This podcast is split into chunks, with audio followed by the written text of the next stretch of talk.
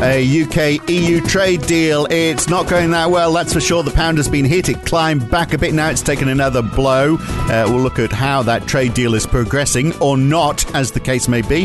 There's more optimism for the US recovery bill, and there could be news on that very soon or not. Uh, also, the NAB business survey today. And we'll look at the takeouts from China's trade numbers yesterday that were very strong. It's Tuesday, the 8th of December 2020. It's the morning call from NAB. Good morning.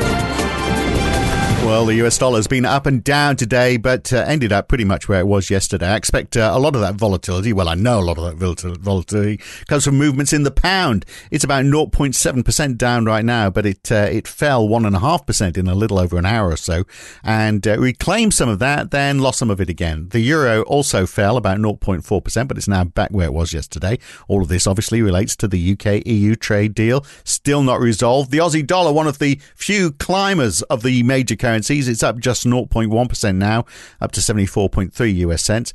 US stocks are mixed. The Dow and the S&P is uh, both down. The Nasdaq is up 0.2%. Intel uh, slid more than 4% because Apple have said that they're going to make their own processors next year. That'll do it. Uh, the S&P 500 though, the small cap index is up 2.5%, so there's some growth going on there. UK Treasury yields are down a little on yesterday, down to 0.93%, a 4 basis point drop. UK 10-year gilt yields are down seven basis points, while in Australia, 10 years are up four basis points to 1.03%. And moves down in oil. It was up, but it's reversed direction, now down more than half a percent. So it's choppy today. Rodrigo Catril is here today, senior FX strategist at NAB in Sydney. So today is easily summarised, isn't it? Uh, stocks are mixed by uncertainty over a stimulus deal in the United States. The pound is up and down because of concerns about the deal with the EU, but uh, those issues in both cases still unresolved. On the UK EU trade deal, there's been a long phone call between Boris Johnson and Ursula von der Leyen. They couldn't resolve any differences, so now they're going to meet in person. That's the news in the last hour or so. Uh, I don't know what we read out of that. I mean, we know there's big divides. Well, that, that, yeah, that's exactly. Those are the, the headlines uh, right now. As, as we speak, we're seeing those headlines saying that they're now going to meet in person. So, for one, the conclusion is that no outcome should be expected over the next couple of hours. Uh, and two, um, that you know these negotiations will uh, continue over the coming days. So it's not, it's not going to be tomorrow; it's coming days. Uh, that, that's the emphasis. Now, the one thing to, to emphasize as well is that maybe this gives uh, Ursula von der Leyen the, the, the, time to, to speak to you know the powers that be within the European uh, Union um, and, and give her the ability to, to negotiate because right now what we know is that um, it's not really entirely up to her to, to make the call. So um, maybe that, that's the, the positives that we need to, to take from right, this. But it seems very unrealistic, doesn't it, to expect that there's going to be something that's going to be agreed in the next couple of days that'll be then taken to the EU summit at the end of the week uh, that is then going to be agreed on. These on the, the, these negotiations are going to continue, aren't they? Right down to the wire, right down to the maybe midnight or eleven o'clock on uh, December the thirty first.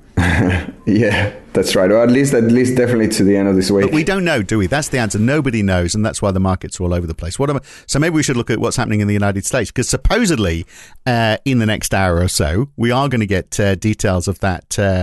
Uh, uh, what's going to be in that $908 billion relief bill. Um, although, again, here, CNN is saying that there are significant sticking points on this as well, a bit like Brexit. A bit like Brexit, and, and if anything, we may well get this, this uh, you know, detailed plan of the 908 billion pandemic relief, uh, which is not a stimulus, it's just a relief. So this is one of the negotiation tactics that many of the um, uh, Congress uh, members are, emphasizing that this is just a, a sort of a, relief that will take us through the next couple of months um, in order to convince many of the, particularly the Democrats that are not very keen on on the 908 billion. They want more stimulus. Uh, in particular, you know, for instance, Sanders uh, wants to see uh, an increase in terms of the, the income supports, uh, but at the same time, McConnell, we know that he's not very keen on that, and we also know that um, he's not very keen on, on providing a huge support to, to the states. So um, while we may get an announcement in terms of the bill, what will be important in that regard is to see whether key senators will support the bill. Um, so So, uh, in particular, from, from the, as we said from the Democratic side, um, there's a lot of push, including Biden, to see that 1,200 individual stimulus check. Um, and then from McConnell's perspective, uh, he's not very keen on the 160 billion aid to, to the states. So, even though we might get an announcement, the, the important thing will be to see whether the, the, the, the bill has support from, from key players. Now, is is it is it priced in? I'm, i asked that question because we've got equities. Well, apart from the tech stocks, equities down today. Uh, so is that uh, because it was priced in and now there's concern about how quickly it's going to happen, or is that just a, a, reaction because we're we're coming off new highs, or is it because the uh, infection numbers are increasing, uh, or is it bit? I guess it's a bit of a mix of all of those things, isn't it? But but uh, if if they do get that sorted, presumably we're going to see stocks rise again. Yeah, I would suggest that that's, that's quite right because even so, if we look at stocks that they have been drifting lower, uh, the news around the uh, the level of hospitalization, particularly in California, uh, has hit the, the, screens in the past couple of hours and, and it's sort of weighted on, on, on the equity market. Uh, but also, if you think about 10 year treasury yields, we, we got as high as 98 uh, yesterday, uh, but now we have drifted lower towards 92. So there's there's a little bit of that pullback in terms of the enthusiasm about the bill. So it's certainly if we were to see a positive news, you can see them test those highs again. Yeah. And then if we get uh, the regulators approving a vaccine, well, we know that's going to happen at some point. So, I mean, surely we're not going to see much market reaction to that. Surely but you know we will. Surely, yes. I, I think that, that, the vaccine story is now well priced in terms of um, expectations that, you know, even the US, that you, you will see this approval happening before Christmas. Um, so it, it, now becomes the issue about the distribution, how quickly you can get it out and um, who's going to get it and so on. So, uh, and whether the take is, is, is, also significant, you know, whether people are, are willing to, to, to, to take yeah. the vaccine. You've got to get it approved first, haven't you? Look, uh, Donald Trump has been uh, imposing sanctions on 14 members of China's legislature. Uh, I guess you know he's having one last uh, one last go before he leaves. Uh, one thing he will be happy about, though, is the yuan is now so high. I mean, the the dollar by six point five one. Remember, you know, a little over a year ago, it was getting weaker, and it was around seven yuan to the dollar, which uh, you know we had all that question marks about whether that was uh, currency manipulation. But uh, even so, even though the yuan is so slow, uh, so high, it's not slowed Chinese exports, has it? Look at that that figure for November that we saw overnight, twenty one percent increase. Yes, uh, I mean, if anything, the, the, the, takeaway from that has been the, the strength in the, the export side, but uh, the disappointment on, on the import side, which is also a reflection of, of domestic activity. So that, that has been, if you like, a, a bit of a question mark in that regard. Um, as, as for the yuan itself, I mean, the, depreciation is kind of consistent with the broad US dollar weakness that we're seeing uh, across the board. Uh, and we would expect uh, that, that weakness, or rather the, the weakness in the US dollar to continue and, as, and therefore for, for the yuan to, to also strengthen o- over the coming months as well. So look, on the home front, uh, Philip Lowe yesterday, did he have much to say? I mean, uh, and also while we're, we're talking about stuff at home, uh, Victoria and New South Wales, the losing their AAA credit rating by the S S&P. Uh, that's going to push up borrowing costs, but are we concerned about that? I mean, right now in the scheme of things, perhaps that's uh, that's pretty small fry, is it? Um, yes, I, I, suppose that there's a couple of things to note. We, we, we don't we, we, didn't get anything new from uh, Governor Lowe yesterday. So um, the, the real story, domestic story, has been the, the, downgrades to New South Wales and to Victoria. Um, I suppose there was a little bit of a, um, hope or that the downgrade uh, for for Victoria would would be matched by uh, what happened to to um, New South Wales, but Victoria did get a bigger downgrade. Um, so uh, that that was kind of, if you like, the, the, the big news in, in terms of moving down to double A from um, triple a negative. Um, so and, and whereas uh, New South Wales uh, went to double A plus.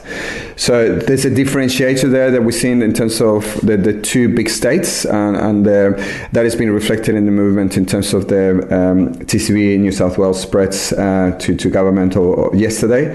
Um, but uh, in the big scheme of things, things the, the moves are not super big. Uh, we're only talking about a couple of basis points.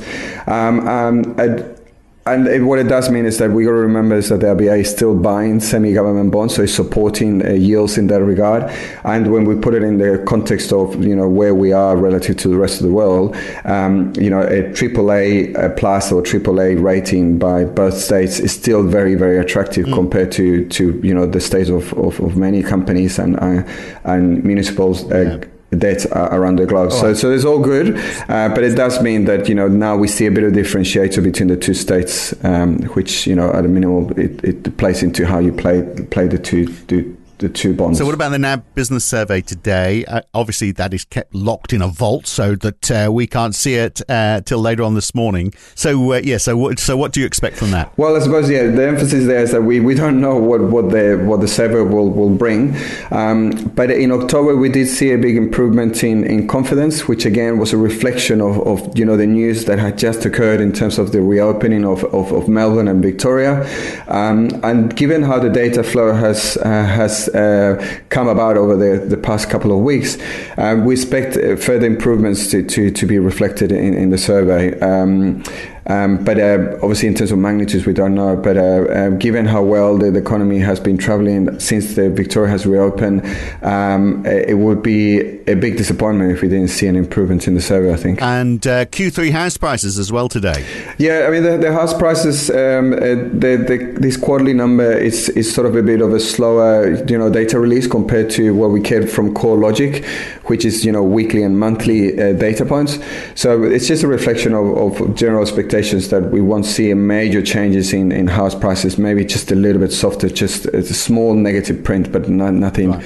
nothing to worry right. about. Well, also today, uh, Japan, we get the Eco Watchers survey. Now, if you're looking for a V anywhere in the world, that's this is one place for it. From a low of 16.6 in May to 49.1 in November. We also uh, get the ZEW survey out in Germany, and the US gets the, uh, the, the Small Business Optimism survey, which I'd assume is going to be a little bit softer, given that US uh, data seems to have eased back a bit, hasn't it? As, as the number of COVID cases rises. Yeah, that's right. So overall, it's a, it's a day of surveys, so both in Australia and, and around the globe. The, as you point out, the Japanese one, the Eco Watcher, did have a huge improvement in October, but now we've seen a new round or a new wave of, of infection.